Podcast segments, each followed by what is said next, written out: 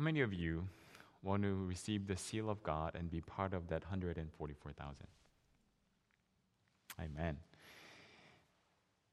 But do you know much about 144,000 and, and what they are, who they are, and how you can be part of it? We don't really talk about that much. Even though it is a controversial topic, we don't talk much about it. So we want to talk about that. So my sermon title today is 144,000 and the seal of God. May God will bless us as we study from his word about that group. Revelation chapter 6 um, verses 12 through 17 talks about how um, the seal of God, um, the seal uh, uh, in the book, the seven seals are opened. And as each seal opens, the history un, uh, reveals itself. And if you go to the sixth seal, um, that's Revelation chapter 6, verses uh, 12 through 17, there is a great earthquake and sun becomes black as sackcloth, and moon becomes like blood, and the stars of heaven fall on the ground like the fig tree would drop its um, late figs in a mighty, shaken by the mighty wind. So that's what happens. But if you read the sixth seal, and then it goes on, it's still part of the sixth seal. It goes on, then the sky reckoned as a scroll when it is rolled up Every mountain and island was moved out of its place. Now, has this happened yet? Scroll, uh, the sky rolled up as a scroll, and every mountain and island moved out of its place. Has that happened yet? No. But has the sun or the earthquake and sun becoming black and the moon becoming like blood and stars falling, has that happened? or have those events happened? Yes. When did they happen? It was like two years ago? They happened quite a bit ago, quite, um, some time ago. So earthquake, the Lisbon earthquake happened in November 1st of 1755. And the dark day happened in May 19 of 1780. And the moon turning into blood happened the same the, the next day at night. And star falling happened in November 13 of 1833. So how long ago was that? It was 187 years ago. So, can you think about that? The sixth seal that talks about how those events will happen. And then the events that had happened happened 187 years ago. And the next event that happens, according to this, this verse, is that the sky will roll away and the islands and the mountains will move. When will that happen? time of Jesus' second coming. So we are living right at that time, right between those verses. And the next event that will happen is that. And basically it says, when that happens, the last question it, it asks at the end of chapter 6 is that who shall be able to stand when that happens? Who shall be able to stand when that uh, happens? Like, and basically, people will say, uh, they will talk to the mountains and the rocks and fall on us and hide us from the face of him who sits on the throne and from the wrath of the Lamb, for the great day of his wrath has come, and who is able to stand? So that is the question. And people, if you are not saved, if you don't have the seal of God at the time, what do you think you will say? What will you say? You will say the rocks fall on us and hide us from the presence of God and his face of God. That's what the people who do not have the seal of God or the mark of the beast will say. People who have the mark of the beast will say that. But people who have the seal of God, that answer to who shall be able to stand, the answer to that question is found in chapter 7 of Revelation.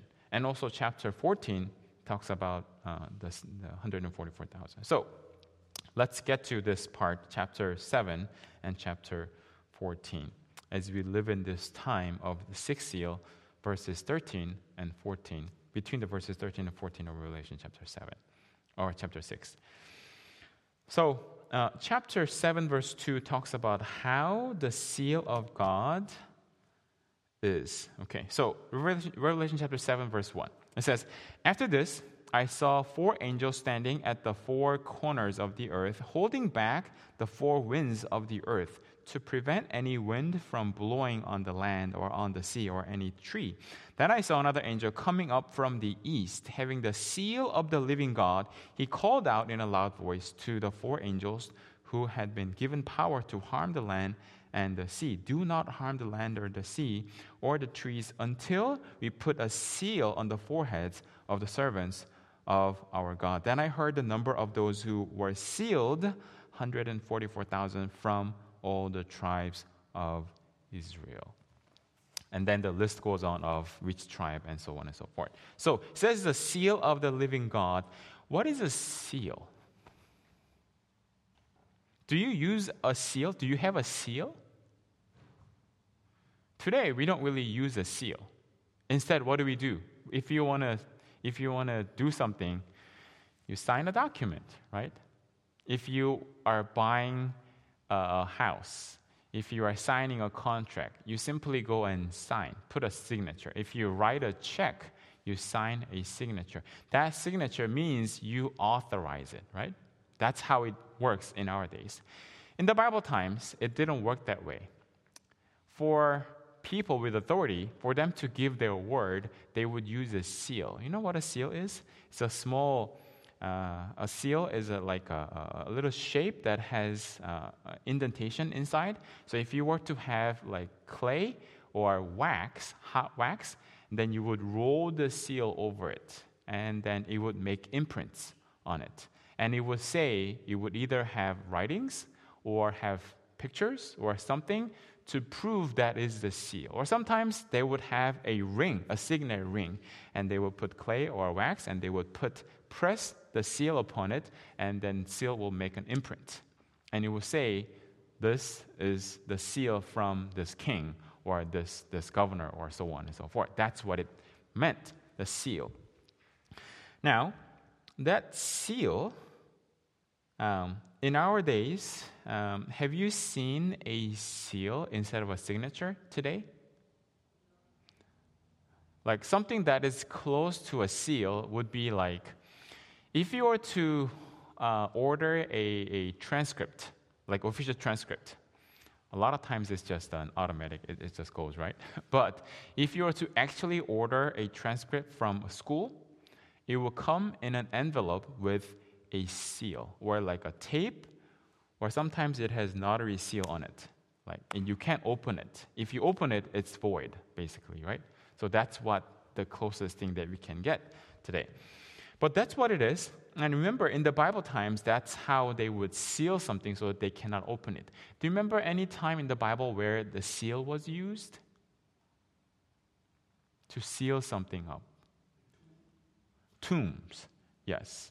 Um, tombs, yes. Uh, so, one example is that uh, in the tomb of Jesus, there was a seal of who? Pilate's seal. So that, uh, what was the purpose of the seal? After they put the body of Jesus inside, and they put a seal on it so that the disciples cannot steal the body and say, Oh, he has risen. So they can't say it. Or they can't have the, the Pharisees or people, the enemies, whoever wanted, to go inside and, and damage or, or do something, harm the body, the dead body. So it was, a, it was sealed. How about um, if you go to the story of Daniel, Daniel, when he was thrown into the lion's den, Darius put a seal on it, his seal on it, so that, so that other people cannot go and kill him. I mean, he wanted to protect Daniel inside rather than from the lions. um, so the Bible says in Daniel, um, in the story, Daniel chapter 6, it says uh, he put his seal on it so that nobody can open it. So seal basically means you cannot open it unless you're authorized to open it. That's what that means. It protects what's inside, protects from other uh, outsource, but also it means to, to um, seal it.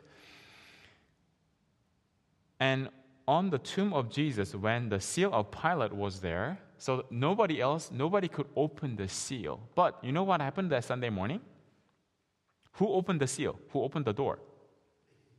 the angel came from heaven and like this seal this means nothing the angel just rolled away the stone and says jesus god is calling you please come on come on out and jesus rose himself up and came out of the tomb he rose again so someone who has greater authority than the, the owner of the seal can break open the seal without any problem, right? So that's what happens. So if you read the story of Revelation chapter 5, John the Revelator is crying because no one is worthy to open this, this scroll that has seven seals.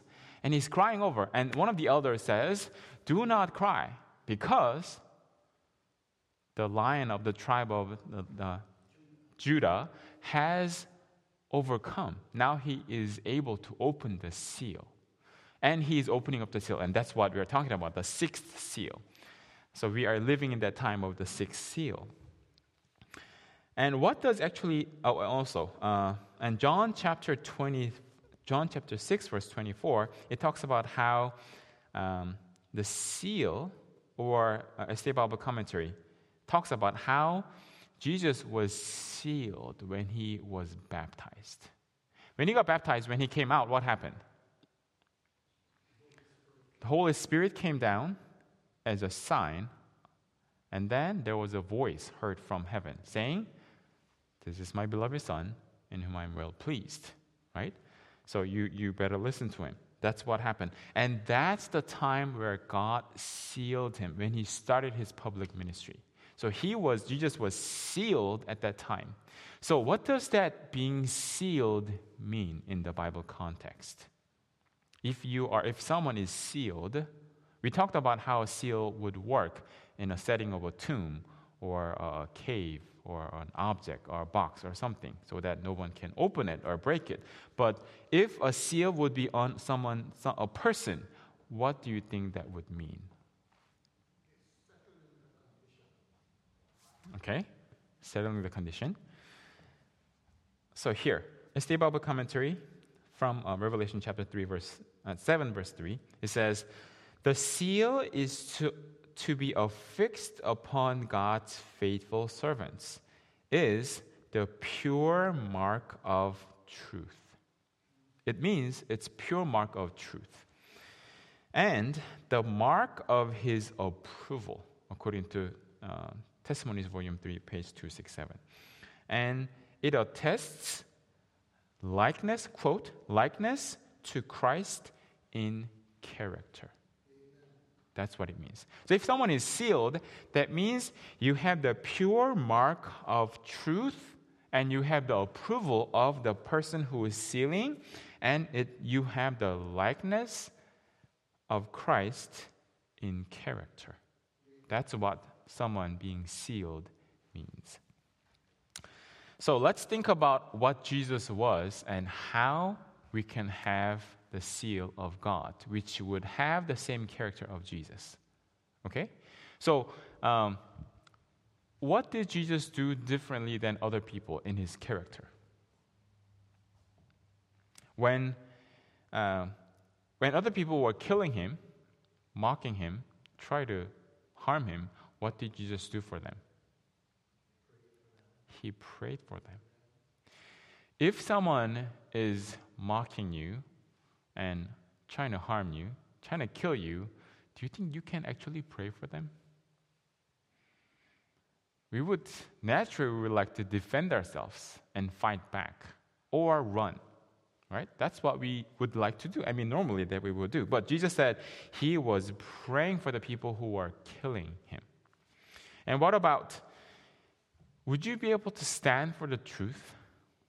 Like when Jesus went into the temple, he saw the merchants and people who are exchanging money. When he saw them, he had this righteous indignation and he would stand up for God and says he drove out all those people that are selling things in the temple and says my house is a house of prayer.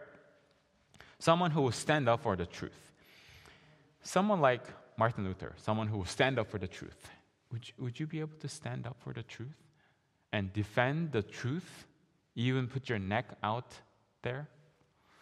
That is Christ like character.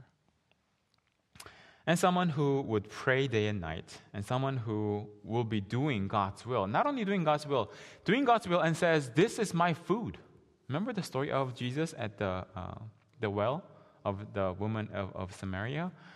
And disciples went to get food because they've been walking all morning long, like six hours. And Jesus says, Well, I'm not hungry when, when disciples brought food because he says, Doing the will of God is my food.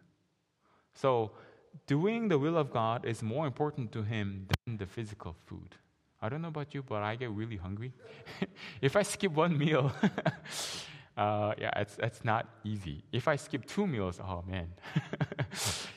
um, but doing the will of God is more important than physical food. And also, someone who is constantly connected with God all his life. And the list goes on and on and on about having the character of God, and, and that's what it means.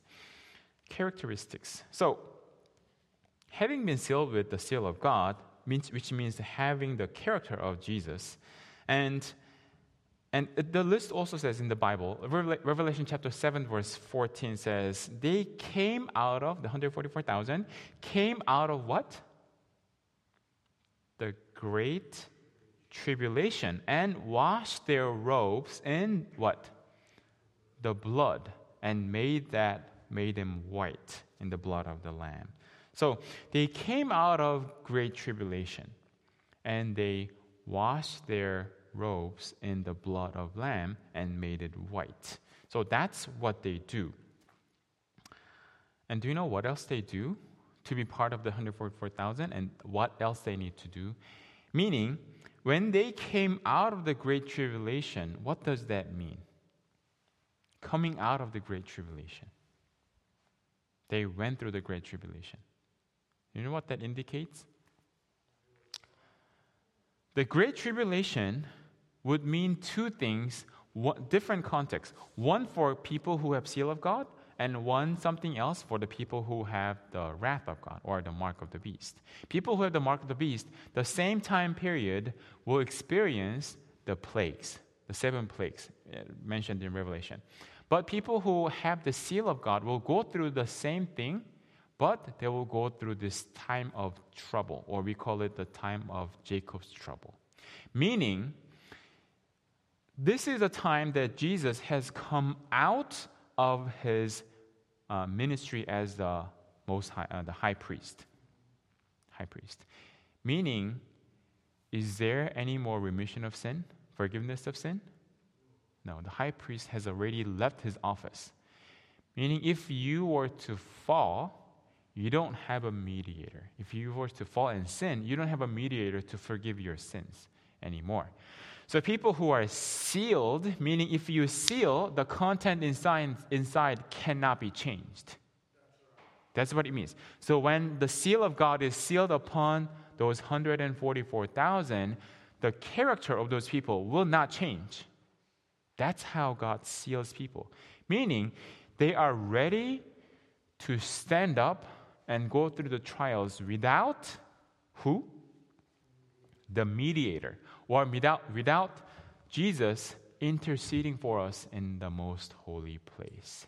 Meaning, if they were to fall and sin, there is no more forgiveness of sin, meaning they are eternally lost. Which will not happen because God will not seal those people who will sin. So these are the people who are sealed, meaning who will not sin, meaning they would rather die than break God's commandments or break his will. Those are the people who are coming out of the great tribulation. Those are the people who are sealed.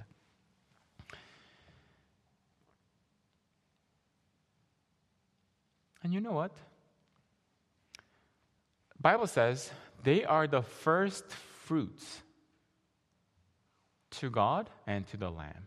Why are they the first fruits? First fruits of salvation.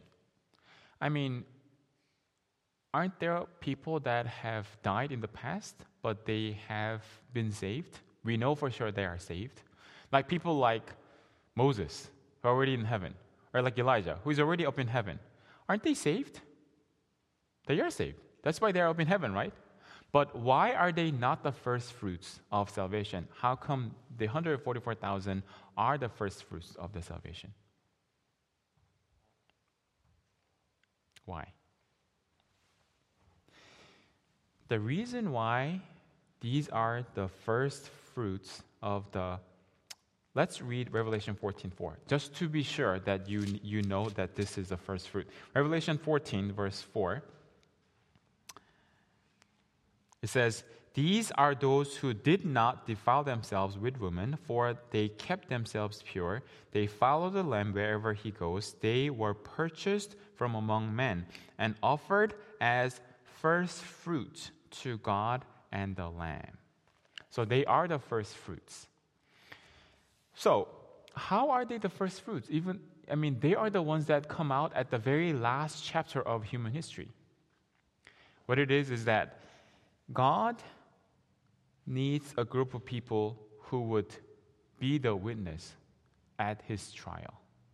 Satan has accused God, saying that your law is not correct and what you are saying is a lie. You say you are love, and you're saying anyone can keep your law, but that's false. And that was his accusation. And God needed someone to prove that, you know what, my law you can keep. And I can, the, the law that I have is actually fair for everyone. And God needs a group of people that will stand up and say, I would rather keep the law of God and I would put my life for that. I would rather die than break God's commandments. God needs someone like that. Can any human being in this world, up until, up until this time, can anyone have, can anyone do that? Prove that they could do it? They could stand without the intercessor, without the mediator up in heaven, interceding for their lives? Nobody yet. Not even Enoch, not Elijah, no, no David, not even Moses. Nobody was able to do it. So, what that means is that people who will go through this time of Jacob's trouble time and who will be sealed, God's seal has not come yet in, in full measure. Um, God needs those people to prove to Satan and say, Satan, look at these people. These people are keeping the law of God and they're willing to die for it. And God needs those people to have them stand as a witness in his trial. And God didn't have that people. Not even Elijah could do it, not even Moses could do it. That's why they are the first fruits of salvation, first fruits to God and the Lamb. And you know what? Without them, Anybody else that are going to be saved and go to heaven, those are all extras. Did you know that? So if you and I go to heaven without being part of that 144,000, we are saved as an extra. God will save the first fruits, 144,000 first, and God will save them. And everybody else will be saved by God's grace, but we're all extras. God needs that group of people to show, to prove to the universe and to Satan, say that my law is right. That's the group that we are talking about 144,000. So they are the people that will see God, see Jesus coming when he comes down at the second time, when he comes back, his second advent, and they're the people who will be alive. But let me ask you a question. Are they the people who are only alive during the time of his second coming? That's how I thought all this time, all my life, up until recently. Is there any proof to show that people who have that? So then, Pastor, do you mean that people who have died in the past can be part of 144,000 too? Yeah? Okay, let's, let's, let's check.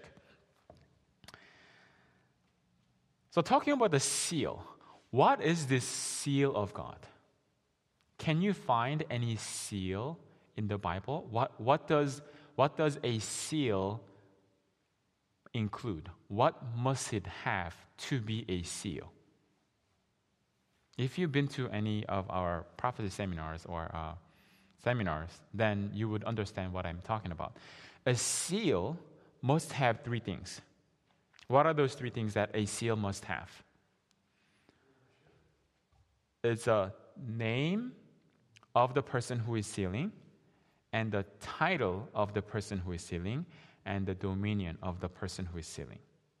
Now, which, where can you find all those three in one package in the Bible? Seal of God, where can you find that package?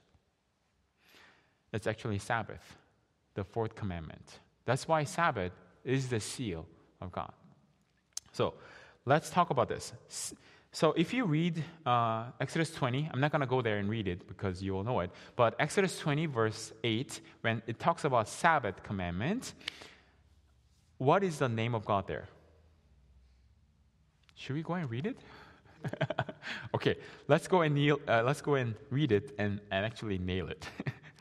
Revelation 20, not Revelation, Exodus 20, verse 8. Remember the Sabbath day to keep it holy. Six days thou shalt labor and do your work, but on the seventh day, the Sabbath, to the Lord your God, on it you shall not do any work, neither you, nor your son, nor your daughter, nor your maidservant or manservant, nor your animals, nor the aliens within your gates. For in six days the Lord made the heavens and the earth, the sea, and all that is in them, but he rested on the seventh day. Therefore the Lord blessed the seventh day and made it holy. So let's go. What is the name here? First, first one was his name. It says, Lord your God. So Lord God is the name. What is his title? His title is He has created everything. Created everything. So he's the creator or the maker. That is his title.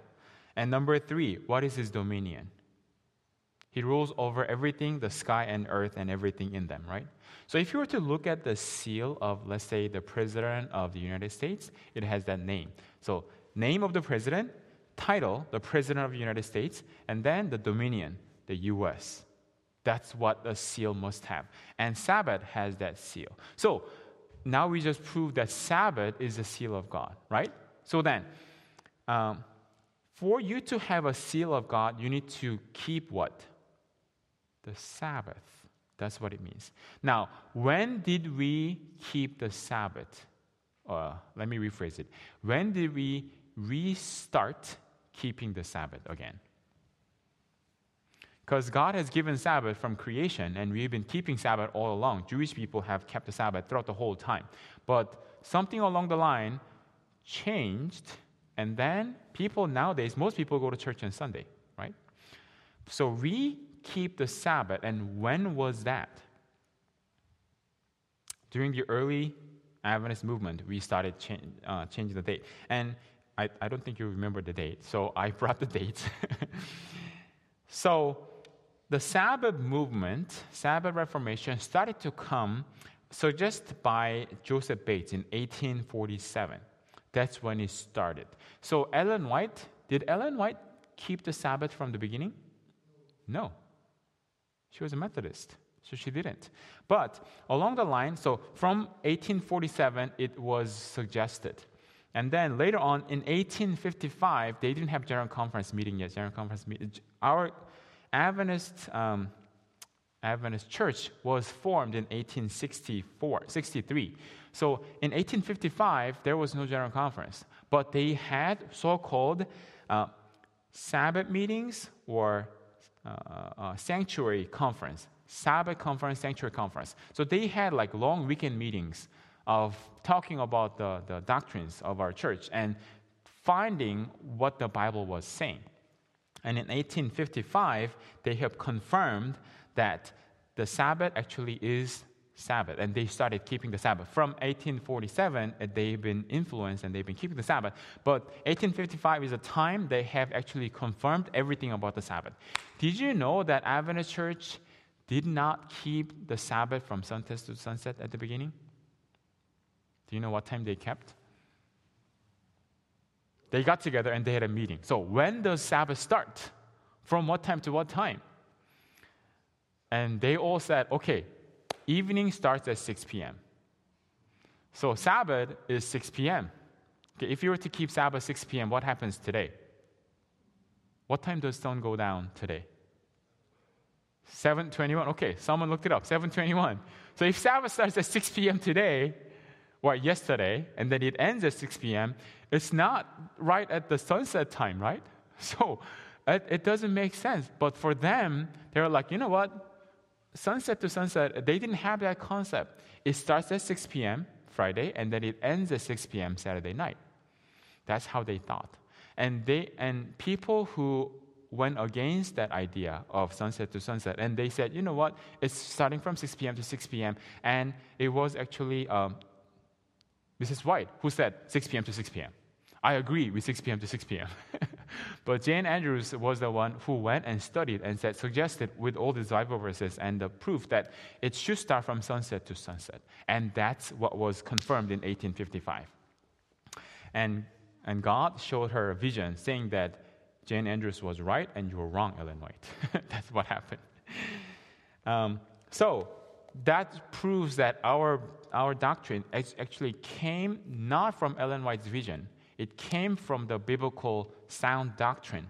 And then Ellen White's vision was to prove what they have studied from the Bible was actually correct or incorrect.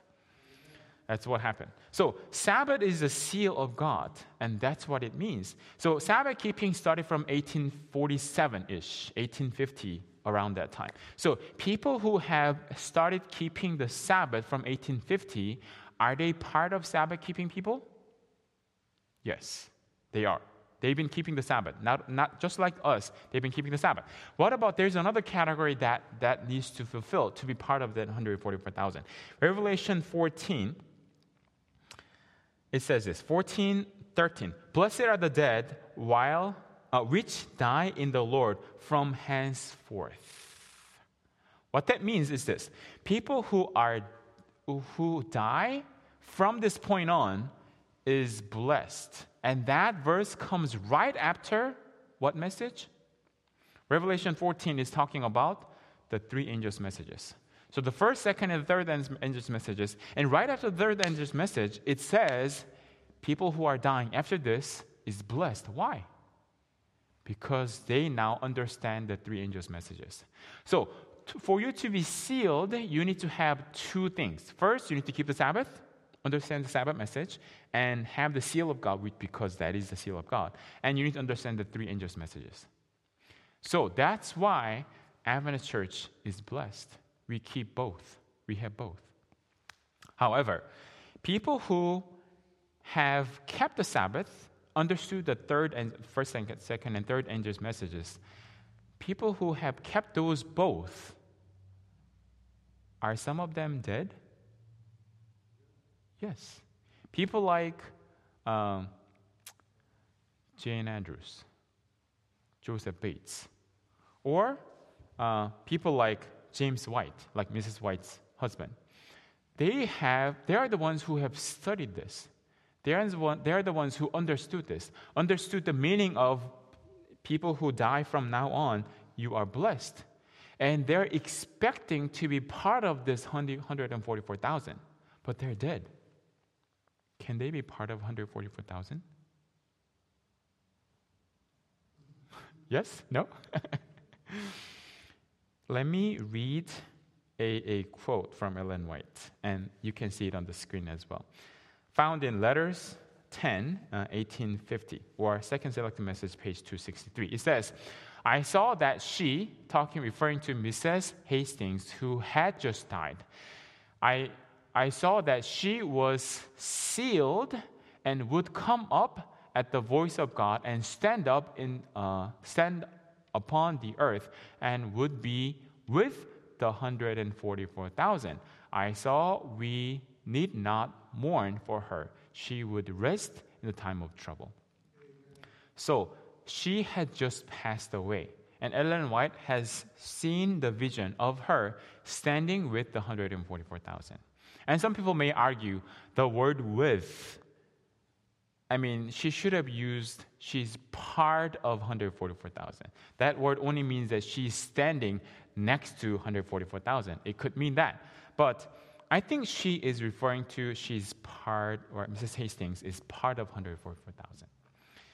So, knowing this, I think people who have understood the Sabbath message and three angels' messages can be part of 144,000. How is it possible? Because they need to go through Jacob's trouble time.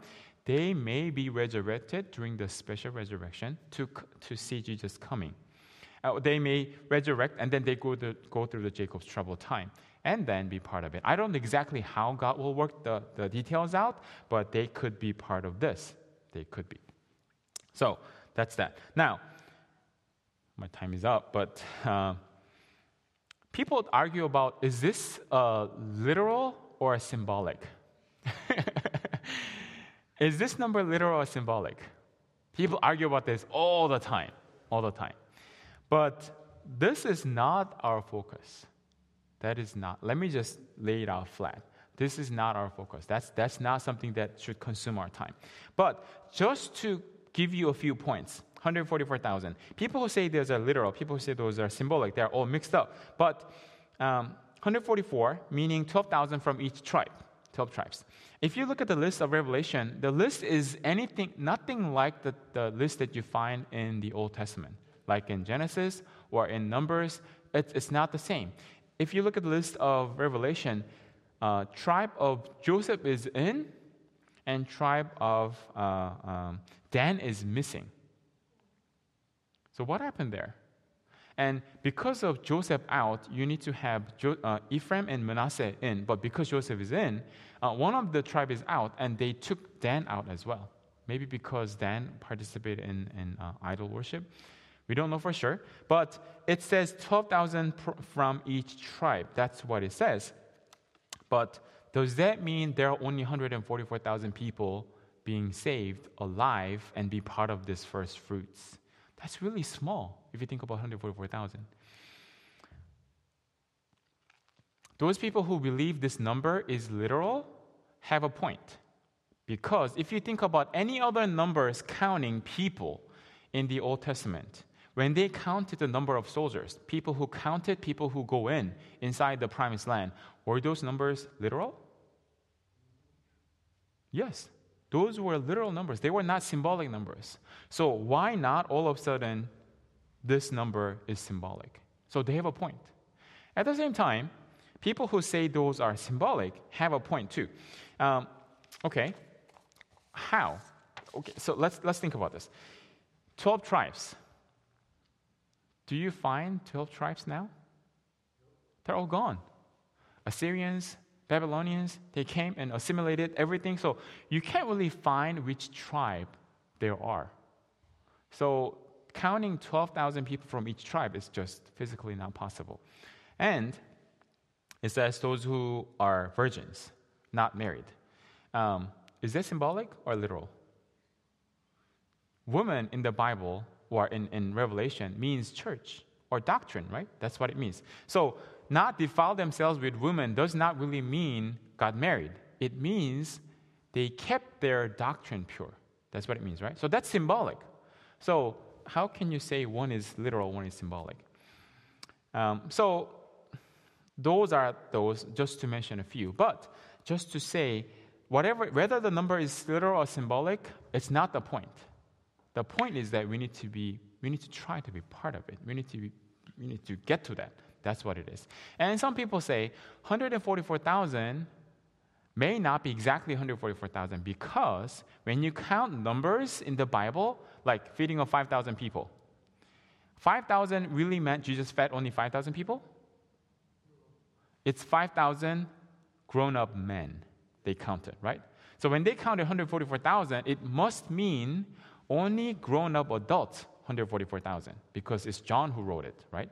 So it could be more other ladies, other children part of it too. So that's another argument. But, anyways, regardless of that, these are the people that would learn a song of Moses and the Lamb, song of experience, someone who have come through this time and they can sing from their own experience. That's what it means. Let me just share this point and I'll, I'll end. Um, okay, so if you are given a time machine, I'm being very um, funny here, but if you are given a time machine and you can go, get, go back to any time in the Bible, which time would you like to go and, and witness that yourself? Would it be the time of Adam and Eve and you want to see Garden of Eden yourself? Or would it be time of Noah that you can see actually the ark and see animals coming in? Would it be the time of, of Samson that you want to go and see how strong he is? Would it be the time of Solomon that you see how wise he is and see actually the splendid, majestic temple that he built for God? Would it be that time? Would it be the time of David that he's singing? Or would it be the time of, of uh, the judges? Would it be time of whatever the time may be? Would it be the time of Elijah? See the fire coming down from heaven. Would it be the time of, of resurrection of Jesus? Would it be the time of the Jesus actually feeding the 5,000 and actually be able to eat that miracle bread and fish? Would it be that time? What time would that be? I mean, there are so many options, right? Which time would you like to go back? But let me ask you a question. If you were to ask any of the patriarchs, anybody in the Bible, if they can change, switch their spot with you and me right now, do you think they would like to switch that? I believe so. I believe so, without a doubt. Why? Because you and I have the privilege to be part of this 144,000. If you were to ask, like, Isaiah or Jonah or, or uh, Samuel or David, they will say, Me, please switch spots with me. I want to be part of the 144,000. I want to be part of the first fruit that can testify to the whole universe and say, you know, Jesus is right. God is right. I want to be part of that group. But they cannot because they lived in the past times and they cannot be part of this group. You and I can. So, friends, what are you waiting for? We should be part of that 144,000, that special group. Do you want to be part of that group, friends? Do you want to be that group where they follow Jesus? They follow the Lamb wherever the Lamb leads. And are you part of the group where you can say, there is no guile, there is no impurity found in them? And 144,000, the people who are part of this group, they can prove to the whole universe that God was right all along and Satan was wrong. The last quote that I want to share with you before we pray is this, found in Review Herald, March 9, 1905. It says, Let us strive with all the power that God has given, to, given us to be among the 144,000. And let us do all that we can to help others to gain heaven. Is that your prayer today to be part of the 144,000? And I pray that you all will wish and strive and try and pray hard to be part of 144,000. Let us all go to heaven together. But not only that, let us try and strive to be that 144,000, the first fruits of salvation. Let us pray. Father God in heaven, we're so grateful that you have given us the privilege to understand the seal of God, the Sabbath message, and to understand the three angels' messages. And if we have neglected studying those things, help us to study them more. Help us to understand what it means to have the seal of God, have the character of Jesus in us, and have the seal of God among us. Your seal is about to to pour upon your chosen people. And God is waiting for the people to be sealed. And we are living right at that time, Lord, where the whole history of this world, the people who have lived in throughout this history are waiting, wanting, wishing to switch their spots with us so they can be part of this group, but they cannot. And we are living in this time. But are we ignoring this? Are we neglecting this, Lord? Help us to have this yearning and the desire and the zeal to be part of this 144,000, Lord. Please bless every single one of us here, everyone watching online, so that we can prepare our hearts to be part of this first fruits for you and for the Lamb. Please bless us so that we can all go to heaven and sing, learn to sing the Song of Moses and the Lamb. Bless us, Lord. We pray in Jesus' name. Amen. Praise team, please come on up.